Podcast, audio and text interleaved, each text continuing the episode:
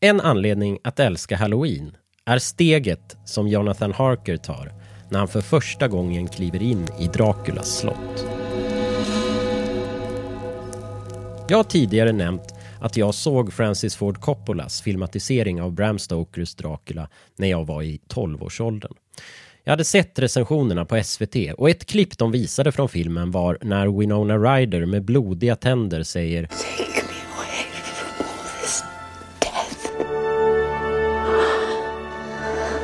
Stark tobak för en tolvåring. Så jag bönade och bad mina föräldrar. Jag ville verkligen se den där filmen. När jag var barn var jag sjuk ungefär varannan vecka. Jag var skör antar jag. Jag var ett så kallat öronbarn. En läkare sa en gång till min mamma, om han får öroninflammation igen sätter vi in rör i trumhinnorna på honom.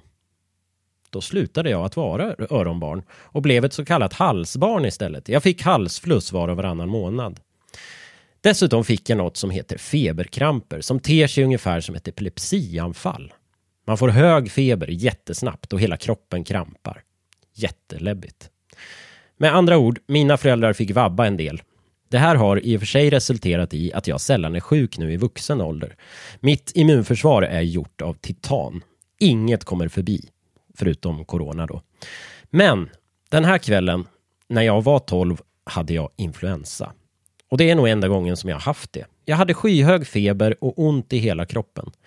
Jag drack mängder med päronjuice. Det var det enda som inte gjorde mig illamående. Jag kan än idag känna smaken av päron när jag har feber.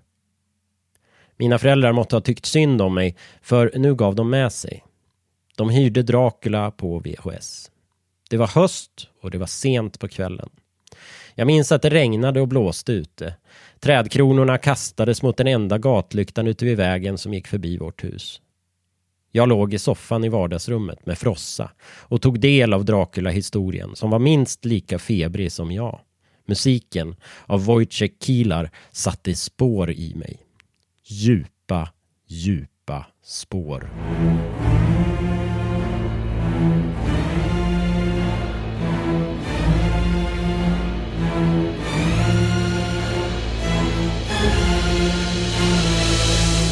Jag har sett Dracula jättemånga gånger sedan dess. Hela filmen är bombastisk, inte bara musiken.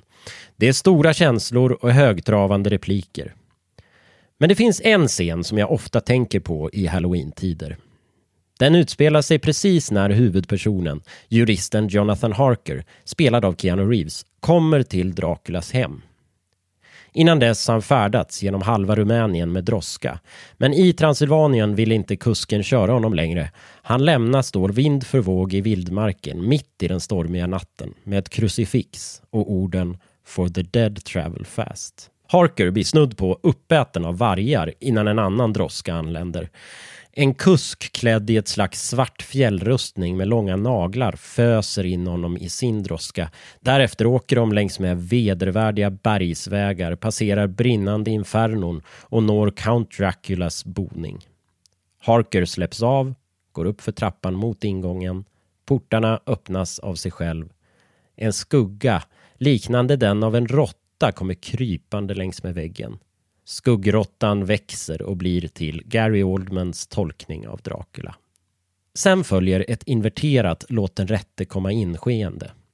Dracula, alltså vampyren, är väldigt noga med att välkomna Harker in och han väntar snällt på trappen utanför ända till dess att counten säger “Come in”.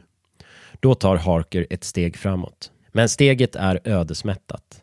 Det ser ut som att han ska falla rakt genom golvet när foten möter scenplattan. Musiken stegras, men golvet tar emot honom. Musiken tystnar igen. Nu är han fast i Draculas våld.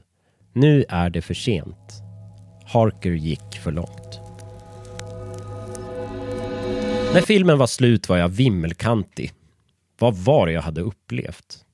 Jag sov i mina föräldrars säng den natten. Grenar skrapade mot rutan utanför, men jag var så trött att jag somnade ifrån ovädret. Morgonen efter vaknade jag och en blek oktobersol lyste in på mig. Influensan hade gett med sig. Febern hade sjunkit. Jag var frisk igen. Och jag var hungrig. Allt kändes då bara som en ond mardröm. Jag kommer ihåg att när jag barfota klev ut genom sovrumsdörren försökte att ta ett lika ödesmättat steg som Harker hade gjort när han klev in i Draculas slott. Foten mötte golvet. Sen sprang jag och åt frukost. For the dead travel fast.